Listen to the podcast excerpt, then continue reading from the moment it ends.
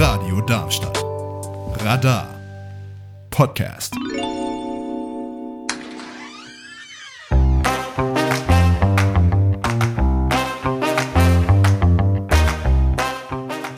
Hier ist das offene Haus bei Radio Darmstadt. Internet und Flugblätter sind gut, Radio ist besser. Viel Spaß mit der nachfolgenden Sendung.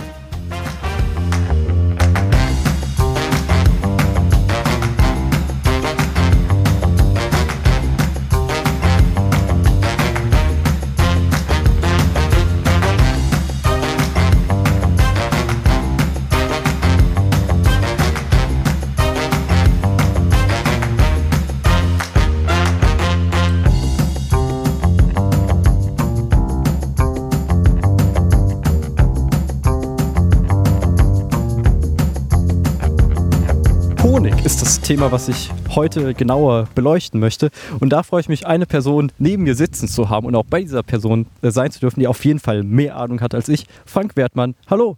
Hallo. Wie bist du denn zum Imkern gekommen? Ja, das war ein Zufall eigentlich, weil ich hatte ein Waldgrundstück gekauft und auf diesem Waldgrundstück waren Bienen. Und ich dachte, ich könnte das eigentlich so machen, weil das ist so einfach. Und nach einem Jahr waren sie beide, Völker waren tot. Das fand ich ziemlich traurig. Dann bin ich in den Imkerverein gegangen und habe gesagt, das kann ja wohl nicht wahr sein, dass man das nicht hinkriegt.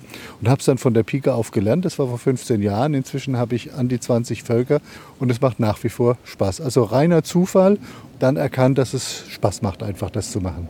Elf dieser Völker haben wir uns dann vor dem Interview hier angeschaut. Wo ist denn hier? Also hier sind wir in, in einem Waldgebiet in der Nähe von Hering. Äh, Das äh, gehört zu Ortsberg dazu, ein bisschen abgelegen hier, äh, ist ehemalig Naturschutzgebiet gewesen und da ist ein großes Grundstück, wo sie eigentlich sich recht wohlfühlen. Normalerweise nur in diesem Jahr nicht so ganz, weil es sehr trocken ist. Das haben wir ja auch gemerkt, als wir angeguckt haben, wie viel Honig da ist, dass sie relativ schwach eingetragen haben und es liegt wirklich am Wetter, an der Trockenheit, die wir enorm, wirklich in dem Jahr wieder enorm war. Das ist noch ein Aspekt, auf den ich später noch mal genauer eingehen möchte. Ähm, aber was ich mir überlegt habe in Vorbereitung hier dann auf diesen Besuch, äh, wenn Sie Honig einem Außerirdischen, wie zum Beispiel IT, erklären müssten, was würden Sie sagen? Was ist Honig? Honig ist das Beste von der Blüte, was da ist, und es ist das Gesündeste, was es gibt hier. Und ansonsten würde ich ihn bitten, dass er seinen einen Finger mal in den Honig reinsteckt und einfach dran lutscht und dann merkt er einfach, dass es ein tolles Lebensmittel ist, was einfach Spaß macht zu essen. Es ist das mit das Gesündeste, was die Natur zu bieten hat. Ist denn Honig gleich Honig oder gibt es einen Unterschied, was die Mehrheit der Gesellschaft, zum Beispiel ich jetzt als Laie, als Honig deklarieren würde, versus was für dich Honig ist? Ja, das ist eine schwierige Frage, muss ich sagen, weil Honig ist, äh, es ist kein so richtig geschützter Begriff hier. Also Honig sollte wirklich nur von Bienen sein, ohne Zusatzstoffe. Ich meine, wenn ich im, im Warenhaus für 2,90 einen Pfund Honig kaufe, dann kann ich mir nicht vorstellen, dass das so, na gut, das ist wahrscheinlich Honig aus Lateinamerika, wo andere Löhne gezahlt werden. Aber Honig ist eigentlich wirklich nur das, was von den Bienen kommt und was, was wirklich naturrein ist. Wie lange dauert es denn, bis ich dann letztendlich morgens das Honigglas auftrinken kann und mir Honig aufs Brot schmieren kann? Was sind da die Schritte, die bis dahin alles durchlaufen wurden? Also zuerst mal haben wir eine ganz fleißige Biene. Die sammelt den Honig und äh, 20.000, 30.000 Kilometer ist sie unterwegs, um das alles einzusammeln hier. Wir brauchen, um so, sagen wir mal, so 20 bis 30 Kilo Honig zu haben, brauchen wir etwa 50.000 Bienen, die da unterwegs sind. Das ist eine wahnsinnige Leistung, die die Biene dann darstellt hier. So, dann haben wir den Honig in dem Rähmchen drin, wo sie eingesammelt werden. Der wird schön verdeckelt und die, die Biene denkt, ich habe wunderbaren Wintervorrat da, das ist was ganz Tolles. Dann kommt der Imker und klaut ihnen sozusagen diese Rähmchen. Und um den Honig rauszukriegen, entdeckelt er äh, zuerst mal diese, diese ganzen Rähmchen, weil die sind ja alle mit so einem kleinen Wachsdeckel versehen, damit sie sich gut halten. Das ist wie so ein Einmachglas von, von der Oma. Das Wegglas ist bei denen die einzelne verdeckelte Wabe, die wird dann abgehoben hier. Und dann anschließend stecken wir dann diese Wabe, die inzwischen dann frei ist, stecken wir rein in, eine- in eine Schleuder, schleudern das. Das ist alles, passiert alles kalt und dann geht in der Schleuder, an der Rande von der Schleuder geht dann dieser, dieser Honig hin. Den sammeln wir dann auf, der wird zwei, dreimal gefiltert anschließend hier. Filtern heißt einfach durch ein Netz laufen lassen, dass die Festbestandteile wie Wachs oder sowas ähnliches raus sind. Ja, und dann ist der eigentlich schon verzehrfertig. Ich mache es meistens so, dass ich den dann in 25 Liter aufbewahre. Dann nach einer gewissen Zeit wird er nochmal gerührt. Das Rühren hat den Vorteil, dass er insgesamt in der Masse homogener wird, weil ja jedes Rähmchen so ein bisschen eigene Charakter dann hat, äh, sodass die Honig unterschiedlich sind. Durch das Rühren wird er dann homogener und hat den zweiten Vorteil, dass er nicht so arg kristallisiert hier. Man rührt ihn so lang, bis er oben so ein bisschen Palmuttfarben ist hier. Und wenn der so richtig schön Palmuttschimmer hat, dann weiß man, jetzt ist er eigentlich abfüllfertig. Und jetzt kommt es auf die Kunden an. Äh, wenn Leute da sind, die sagen, wir wollen Honig, dann fülle ich ab hier und ansonsten lagere ich das weiter in den 25 Kilo Eimer. Und äh, bis sozusagen Bedarf da ist, das verkauft und im Glas da ist, was dann jeder das dann im Glas sehen kann. Wie lange kann denn der Honig gelagert werden in diesen 25 Liter Eimern? Also in Deutschland ist es so, dass wir zwei Jahre eigentlich nur als Frist haben. Aber technisch könnte er viel, viel länger äh, gelagert werden hier. Also die offizielle Regelung, es ist ja überall eine Haltbarkeit bei jedem Honig drauf, dass, der, dass man sagt, darf nicht kürzer wie zwei Jahre sein hier dabei. Und äh, dann ist er eigentlich in Deutschland nicht mehr verkehrsfähig. Aber wir haben Honige bei den Pyramiden gefunden zum Beispiel. Die sind also über 2.000, 3.000 Jahre alt. Die waren natürlich komplett hart aber sie waren eigentlich noch genießbar. Also Honig hält sich ziemlich lang. Ich glaube, das ist eines der Lebensmittel, die mit die längste äh, Lebensdauer hat, könnte ich mir vorstellen. Aber ich weiß es nicht.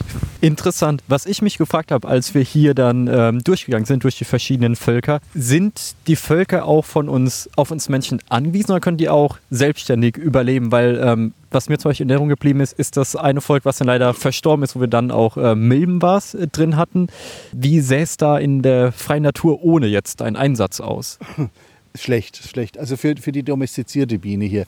Weil die Biene braucht ja einen gewissen Ort, wo sie leben kann. Wie wir ein Haus brauchen, braucht die Biene auch was. Und die Biene lebt klassisch eigentlich in, den, in, in abgestorbenen Bäumen, wo, wo sie dann innen drin diese, diese, diese hohle, den hohlen Bereich nutzen kann, um, um ihre Waben auszubauen hier. Das gibt es in Deutschland so gut wie nicht mehr. So, und äh, es schwärmen ja immer wieder Bienenvölker, die, weil sie sagen, da gefällt es mir nicht mehr, ich suche mir ein neues Umfeld hier. Und wenn wir diesen Schwarm nicht wieder einfangen, dann wird er in 90 Prozent der Fälle geht er kaputt hier, weil er kann nicht leben ohne den Rahmen, den wir entstellen, weil wir die Häuser zur Verfügung stellen. Das liegt aber wirklich vor allen Dingen daran, weil wir die Alternativhäuser, die ihm eigentlich gehören, durch unsere Kulturlandschaft kaputt gemacht haben. Es gibt so gut wie keine hohlen Bäume, wo die Biene auf längere Zeit drin sein könnte. Das ist das eigentliche Punkt. Also sie könnte überleben. Äh, sie hat aber keinen Platz mehr, wo sie ihr Haus unterbringen kann. Deswegen braucht sie uns. Das ist die eine Seite. Das zweite, wir haben halt die Varroa-Milbe eingeschleppt hier. Wenn die weg wäre, dann hätte sie noch mehr eigene Chancen zum Überleben. Aber da wir, da wir die Varroa-Milbe vor 20, 30 Jahren eingeschleppt haben nach Deutschland, ist es so, dass wir also auch regelmäßig auf Varroa behandeln würden, weil das würde die heimische Biene nicht überleben, wenn wir da nicht aktiv eingreifen. Hast du noch immer Selbstlust auf Honig? Ja, aber äh, ich esse vor allen Dingen im Müsli, muss ich sagen. Hier, also so ein Honigbrot, äh, wenn es mal frische Brötchen morgens gibt, dann gibt es auch ein Honigbrot, aber ansonsten ist es äh, vor allen Dingen äh, fürs Müsli morgens und dann äh, auch zum Kochen nutze ich sehr viel, ob Salat oder, oder, oder Soße oder sowas ähnliches. Also ich nutze in der Küche eigentlich so gut wie kein, kein Zucker mehr, sondern das ist bei mir immer Honig, weil es einfach einen feineren Geschmack hat. Du hast es dann schon am Anfang unseres Interviews gesagt, dass du am Anfang die Erfahrung selbst machen musst, dass dann deine Völker gestorben sind und dafür dann ein Seminar besucht hast. Ist Imkern etwas, was jeder lernen und jeder machen kann oder brauchst du dafür schon eine gewisse Expertise? Also es kann jeder lernen und machen, sofern er keine Allergie gegen Bienenstiche hat. Dann würde ich das also auf jeden Fall nicht machen, weil das kann lebensgefährlich sein. Aber wenn diese Voraussetzung gegeben ist, dass man nicht allergisch ist, kann es im Prinzip jeder machen ein YouTube-Video würde mir nicht ausreichen, sondern was halt wirklich wichtig ist, ist, äh, kann ich nur empfehlen, Mitgliedschaft im Imkerverein hier. Da gibt es, äh, in jedem Ort gibt es praktisch einen Imkerverein oder jedes Gebiet gibt es Imkervereine. Das hat den großen Vorteil, dass, dass man hier von erfahrenen Imker begleitet wird und so wie es bei mir am Anfang war. Ich hatte eine Imkerpatin, die mir dann auch beim täglichen Arbeiten zugeguckt hat und mir Hilfestellung gegeben hat. Und das gibt es natürlich nur im Verein in der Qualität. Und dann bietet der Imkerbund natürlich auch entsprechende noch Seminare und, und Lehrgänge an, hier, je nachdem, wie tief man einsteigen möchte. Also es hat bei der Imkerei schon Vorteile, wenn man sagt, ich gehe in den Verein rein. Zählst du noch mit, wie oft du gestochen wurdest? Eigentlich nicht mehr, aber äh, es tut trotzdem jedes Mal verdammt weh und ich ärgere mich darüber, dass ich gestochen wurde, weil da war ich etwas zu unvorsichtig oder äh, nicht richtig äh, zugemacht, die Kleidung. Also ich mag nicht gestochen werden, muss ich ganz klar sagen. Das ist ein unangenehmes Nebenteil. Deswegen bin ich auch einer derjenigen, die immer in voller Verkleidung da sind, während ja äh, viele andere Imker in kurzen Hosen und in T-Shirt da gehen. Und äh, ist nicht meins. Muss jeder selber wissen. Aber jetzt nochmal konkret gefragt, wie sehr machen denn, was ich oft so mitbekomme als äh, Laie, Pflanzenschutzmittel oder jetzt auch der Klimawandel äh, deinen Völkern zu schaffen? Also wir haben ja jetzt konkret an der geringen Ausbeute an dieser Stelle ja gesehen, dass da was Besonderes ist. Und zumindest hier in Hotzberg gab es deutlich wenig Nahrung. Und das ist natürlich vor allen Dingen äh, auf die enorme Trockenheit zurückzuführen. Die wirkt sich dann auf jeden Fall aus, auf das, was wir sozusagen als Output haben. Und äh, was natürlich der zweite Effekt ist, ist, dass die Landwirte darauf angewiesen sind, wirtschaftlich darauf angewiesen, jeden Quadratmeter umzupflügen und zu bearbeiten und sie eigentlich kaum noch äh, in der Lage sind, Feldreine und sowas zu halten, wo dann viel mehr Nahrung wäre. Wir haben heute das Phänomen, dass eigentlich die artenreichste Honige gar nicht mehr vom Land kommen, sondern von der Stadt kommen. Die Stadthonige sind die interessantesten Honige, auch die enzymhaltigsten Honige, weil dort eine unheimliche Vielfalt an Blumen ist. Äh, es ist total die, die Bienen stören sich nicht an dem, an dem Krach oder sonst was, sondern sie wollen diese Nahrung haben. Und die ist im Stadtbereich inzwischen deutlich mehr, wie, wie das äh, auf, der, dem Land ist. Also eine total perverse Entwicklung, wie man sie überhaupt nicht äh, erwartet hätte. Aber ich stelle das jedenfalls fest, dass auch in der Prämierung der Honig rauskommt. So. Und zu den Pflanzenschutzmitteln. Es ist so, dass die Bauern sich an die Regeln halten müssen. Äh, beim Raps ist das zum Beispiel ein ganz typischer Vorgang. Wenn der Raps von oben gespritzt wird, dann haben wir anschließend die Spritzmittel im Honig drin hier. Der muss zum richtigen Zeitpunkt tief unten an der Erde gespritzt werden, also nicht in die, in die Blüte rein, sodass ich das nicht in meinen Honig reinkriege. Damit ich aber eine laufende Kontrolle über die Zusammensetzung meines Honigs habe, nehme ich regelmäßig in der Prämierung, der, der Honigprämierung vom Landesverband teil. Diese Honigprämierung ist mir gar nicht so um die Prämierung, aber es ist in dem Preis ist enthalten eine vollständige Analyse des Honigs auf über 20, ich glaube 25 Rückstände, Pflanzenrückstände hier. Und das ist mir wichtig, immer wieder den Feedback zu bekommen aus dem Profilabor. Äh, was ist an Rückständen in meinem Honig drin, weil ich weiß ja nicht genau, wo die Bienen hinfliegen dabei. Und es kann ja mal ein Landwirt dazwischen sein, der nicht so genau die Dinge beachtet hat. Deswegen diese Untersuchung. Und dann, ich hatte einmal kleine Reste von Spritzmittel drin und dann konnte man auch genau sagen, dieses Spritzmittel wird für diese Pflanze eingesetzt. Man konnte nachvollziehen, in welchem Region hat welcher Bauer diese Pflanze eingesetzt hier. Und dann führt man ein Gespräch mit dem Bauer und sagt, du, ich hatte ein Problem, könnte da was schiefgelaufen sein und kann man das besser machen. Also es ist so ein Regelkreislauf und in der Regel hat man auch relativ offenes Ohr bei den jüngeren Bauern vor allen Dingen. Du, mancher Alte hat natürlich noch seinen alten Weg, aber es wird immer besser, das Verhältnis, kann ich nur sagen. Wie ist dann dieser konkrete Fall weiter verlaufen? Das war das Gespräch und ich hatte nie mehr ansonsten diese Rückstände von dieser, Wart, äh, von dieser Weise hier. Du hast dann schon gesagt, und ich habe es ja dann auch gesehen, dass dementsprechend die Ausbeute an Honig geringer ist, aber merkt man die Veränderung der Natur auch am Verhalten der Bienen? Sind die irgendwie aggressiver, weniger aktiv? Gibt es da irgendwas, was dir aufgefallen ist? könnte ich nicht beurteilen. Nee. Also mir ist da nichts aufgefallen. Ich bin aber jetzt auch nicht so der Extrembeobachter her, was ich sage. Also ich, aus meiner Sicht, mir ist nichts aufgefallen. Dann springen wir schon ans äh, Ende vom Honig, also von der äh, Produktionskette. Woran erkenne ich denn als Verbraucher, als Verbraucherin guten Honig? Und sei es auch im Supermarkt? Also äh, jetzt mache ich ein bisschen Verbandspolitik hier, weil ich würde äh, am ehesten das sein in dem Moment, wo das Etikett vom Deutschen Imkerbund drauf ist hier. Das ist ja ein eigenes Label. Äh, man erkennt es sofort hier.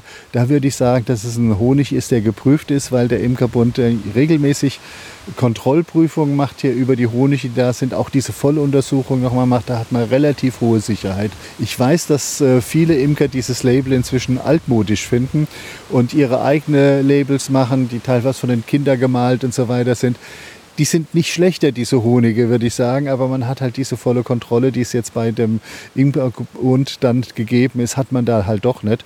Also einmal ist dieses DEB-Aufmachung und das Zweite, was man hat, ist einfach, dass man die Leute in der Regel seinen Imker kennt, von dem man es holt und äh, dieses persönliche Kennenlernen und der direkte Kontakt ist natürlich auch ein Gefühl der Sicherheit. Das hat man im Supermarkt natürlich nicht so. Da muss man es glauben hier.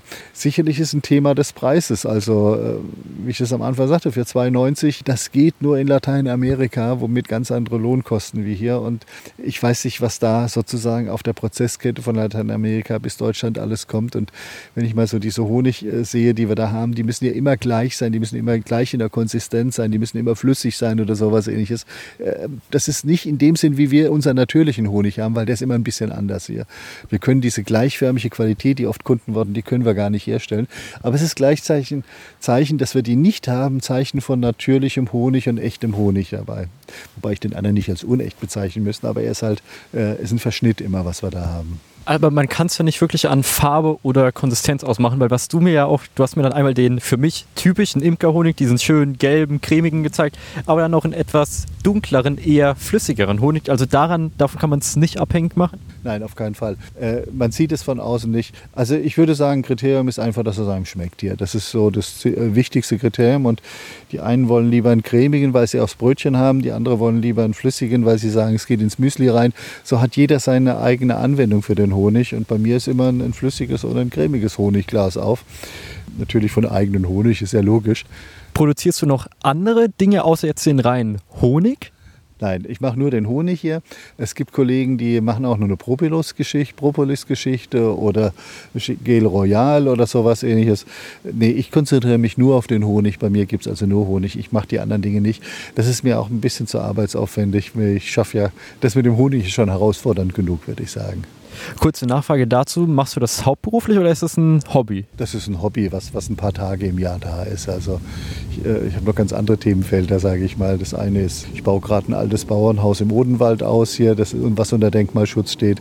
Das ist also ein Fulltime-Job hier und dann nebenbei auch noch ein bisschen, bisschen Kommunalpolitik, sage ich mal. Wie ist denn dein Verhältnis zu den Bienen? Ist das ein Arbeitswerkzeug? Sind es Mitarbeiter oder bezeichnest du dich eher als Mitarbeiter der Bienen? Also es sind Lebewesen, die unheimlich selbstständig sind, die unheimlich intelligent sind, die ganz viel wissen, was ich nicht weiß.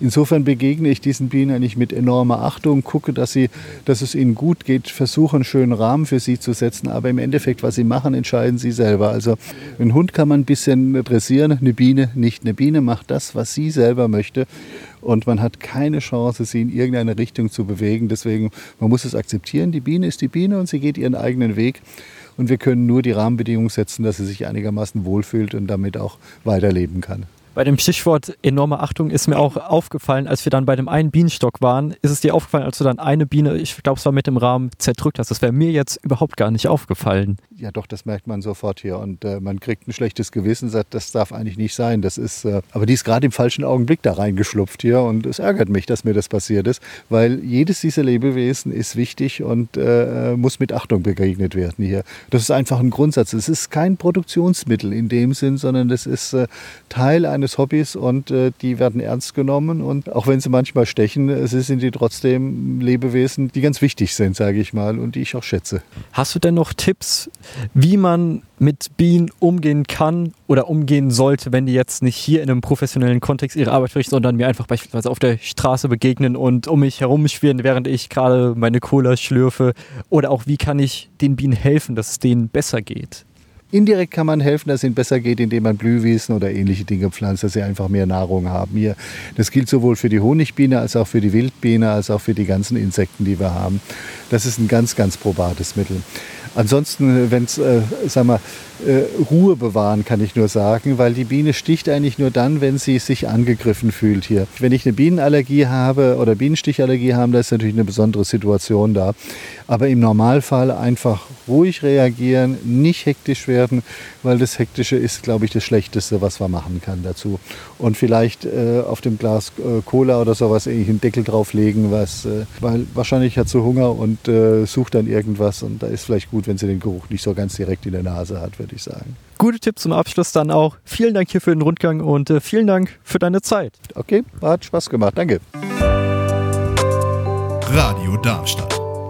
Radar. Podcast.